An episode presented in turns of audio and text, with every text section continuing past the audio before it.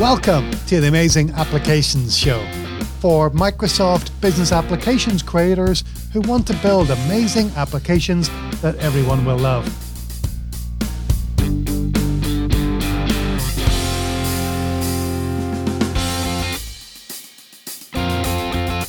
Hi, I'm your host, Neil Benson. My goal on this show is to help you slash your project budgets, reduce your delivery timelines, mitigate technical risks, and create amazing, agile Microsoft Dynamics 365 and Power Platform applications. In this episode, I'm going to cover 10 myths about the product owner role, specifically in Power Platform and Dynamics 365 projects.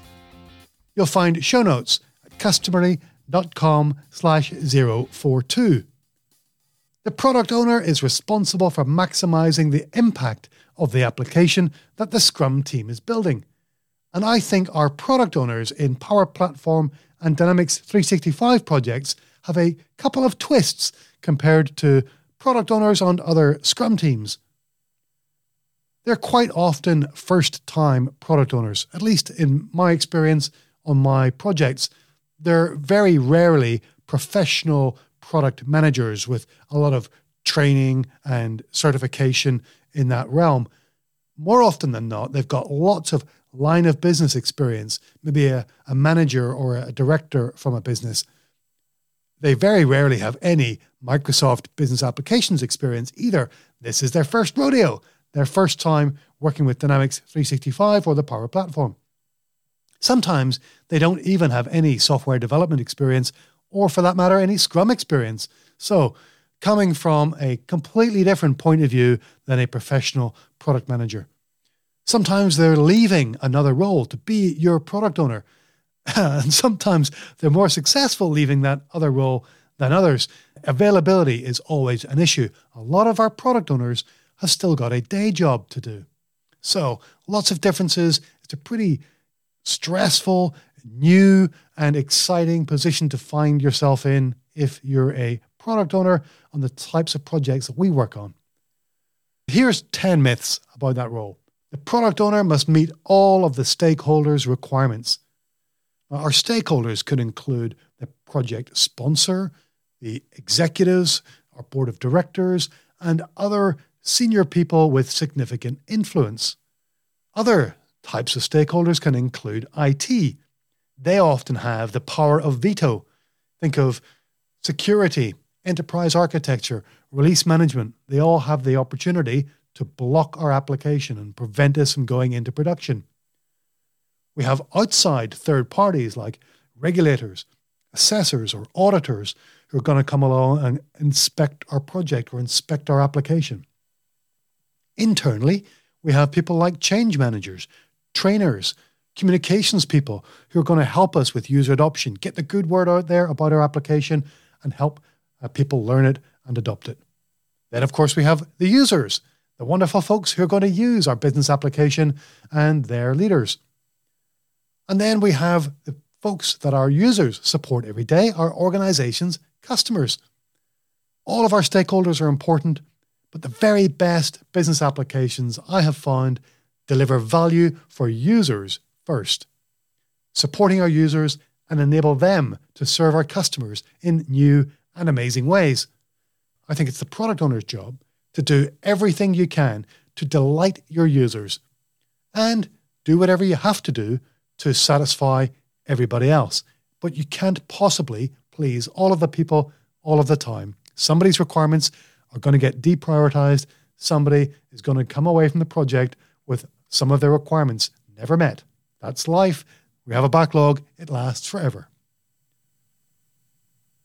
Number two, the product owner is the proxy for the stakeholders.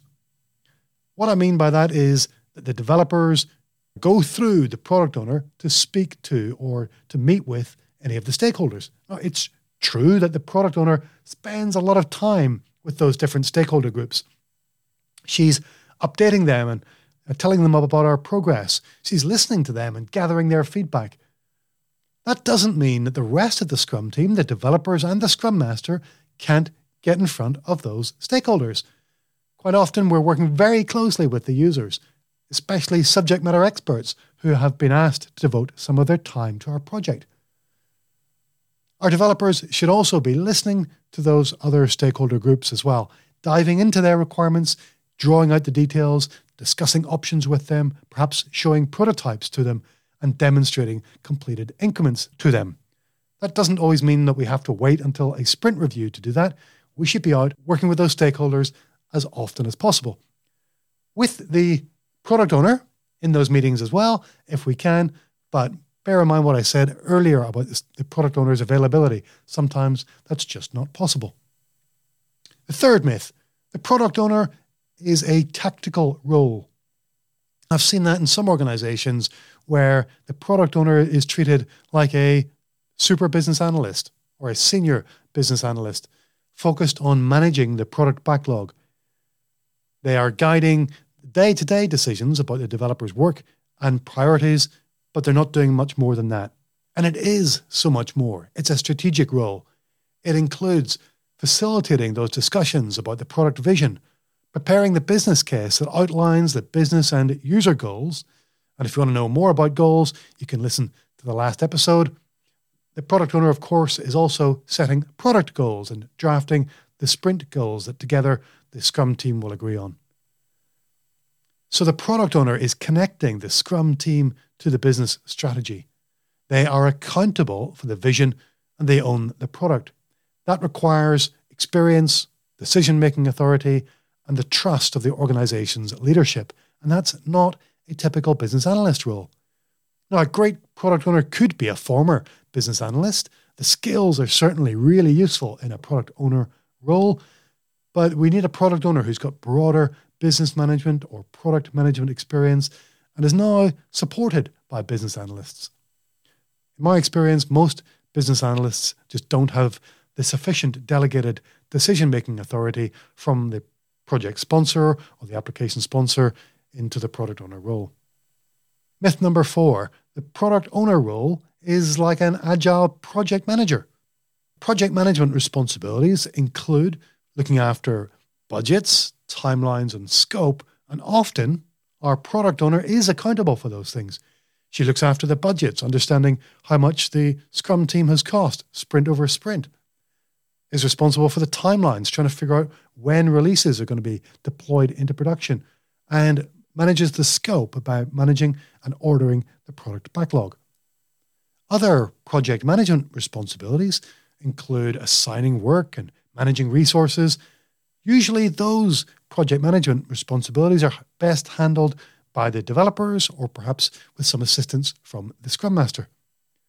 Lastly, there are a couple of project management responsibilities, things like risk management and resource management, that I think can be shared, either held by the product owner, by the Scrum Master, by some of the developers, Sometimes there is a project manager assisting your Scrum team, but there doesn't have to be. And if there is, that project manager is a stakeholder and not an intrinsic part of the Scrum team. So the product owner and a project manager, completely separate roles.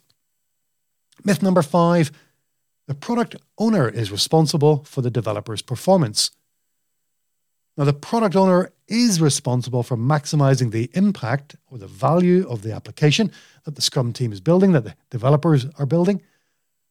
She does this by clarifying the goals and setting the priorities for the developers from sprint to sprint. But the developers manage themselves. They're responsible for their own performance. The product owner champions them, clarifies things for them, and to some extent cares for them. But she's not there to tell them how to do things or when to do things. They manage their own activity, they manage their own time. The product owner gets to focus on the application and the vision and the future, not on how it's being developed.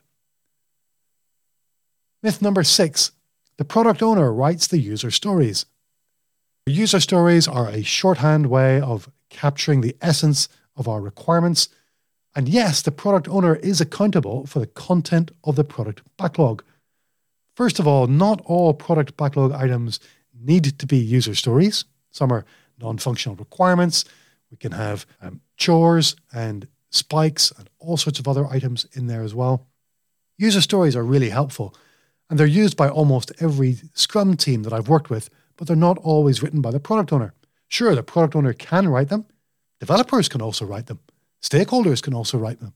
But only the product owner can get rid of them, can delete them, and can order them in the product backlog. I've worked on lots of projects where the product owner never even wrote a single story, but she was still accountable for ensuring developers have a steady stream of items ready to turn into increments in every sprint. So, in that sense, the product owner owns the backlog refinement process, even if she's never writing a single user story. Now, if she's not writing a user story, somebody has to. And quite often, it's one of the developers with a business analyst background who is managing the details in the user stories on behalf of and a responsibility delegated by the product owner who continues to own the accountability for the content of the product backlog. Myth number seven the product owner has prioritized the product backlog. This one is kind of true. Product owner does order the product backlog based on lots of factors the necessity, the value to the users, the willingness or the desire to pay down technical debt, maybe the severity of a defect that's in the backlog, whatever she wants, whatever she judges will have the biggest impact for the organization. She can order the product backlog items based on those factors. But ordering the backlog isn't just a one time event. It doesn't happen just at the start of the project. It's a frequent activity. The product backlog is ordered and reordered with feedback and input as things get done. It'll get reordered many times during each sprint. It gets reordered after every sprint review when our stakeholders give us feedback and they give us new requests and they, they tell us what they would like us to work on next. The product owner has a chance to take on board that input and reorder the product backlog. And it can get reordered again just before sprint planning. If anything last minute comes up that the product owner would like to like us to take on board, she can do that just before sprint planning. And she can reorder the sprint backlog at any time during the rest of the sprint. The order of the product backlog isn't carved in stone. Any document that is an output of the product backlog, you know, somebody's sent you an extract in Excel, that backlog priority is at a point in time. It may not be true five minutes later because our real product backlog is a living, breathing thing. Myth number eight the product owner should not attend retrospectives.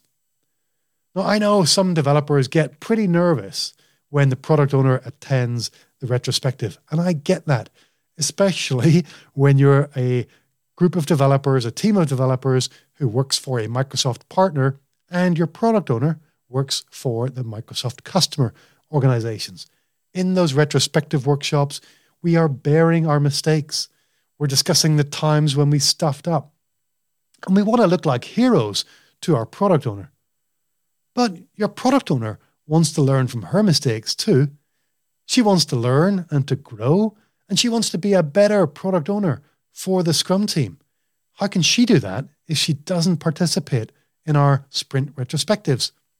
And it's the same for your Scrum Master, too, by the way. So invite your product owner along.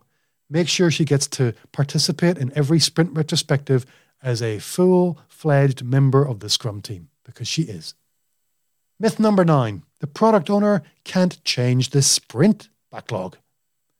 Ah, this one's kind of true as well.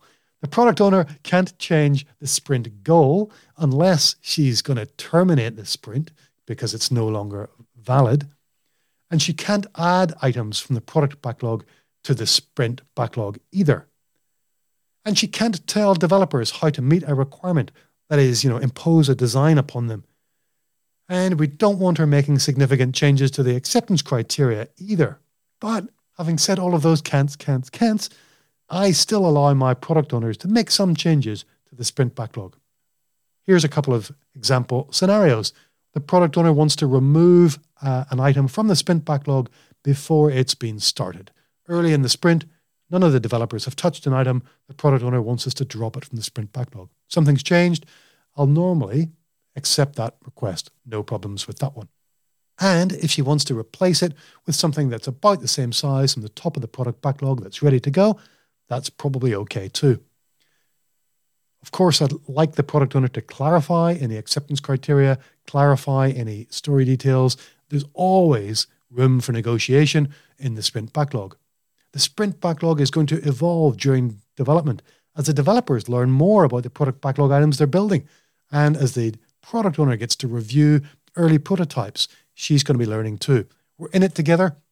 Sticking to your guns, well, it'll get you shot in the foot. So negotiate your sprint backlog with your product owner as long as both parties are reasonable. And myth number 10 the product owner cannot attend the daily scrum. So the daily scrum is for the developers. It's their event to review and adjust their plan for the day. They've got to focus on how they're going to achieve the sprint goal. The product owner and the scrum master can definitely attend if invited by the developers and it helps them with the purpose of their daily scrum. The product owner is not there to check on progress, and she shouldn't need to if the developers have a transparent sprint backlog. You know, if there's a scrum board that's kept up to date, everybody should know where all the sprint backlog items are in the development process. I love having my product owner there for a couple of reasons. One, to clarify any items. Quite often, there's uh, a little bit of input needed from the product owner to unblock a user story and keep it going. The product owner can also learn about any new impediments at the daily scrum. And the daily scrum isn't a place to solve those or fix those or remove the impediments, but we can schedule some time to follow up with the relevant developers later. So, product owner, very welcome to attend our daily scrums if she uh, accepts the fact that it's their event and if she's invited by the developers because her inputs are helpful for the developers. So, those are my top 10 myths about the product owner role in Power Platform and Dynamics 365 projects. I'd love to find out about the other myths or questions you have about the product owner role in your projects. You can leave your questions or comments on LinkedIn on the Amazing Applications page where you see this episode posted. You'll find show notes at customery.com slash 042. You'll always find a transcript for the episode if reading is your thing, but you've got this far listening to me. The Amazing Applications has got a new website coming soon. We've had 50 episodes under the previous podcast name of Scrum Dynamics, and this is episode 42 of the new podcast name, Amazing Applications. So I'm going to combine the numbering and shoot for episode 100 very soon, and we're going to launch the new website to celebrate. So watch out for that. I'll give you an update as we get closer. If you have any ideas for special guests or topics you'd like me to cover, send me a message on LinkedIn or on Twitter. I'm at Customery on Twitter. Until next time, keep sprinting.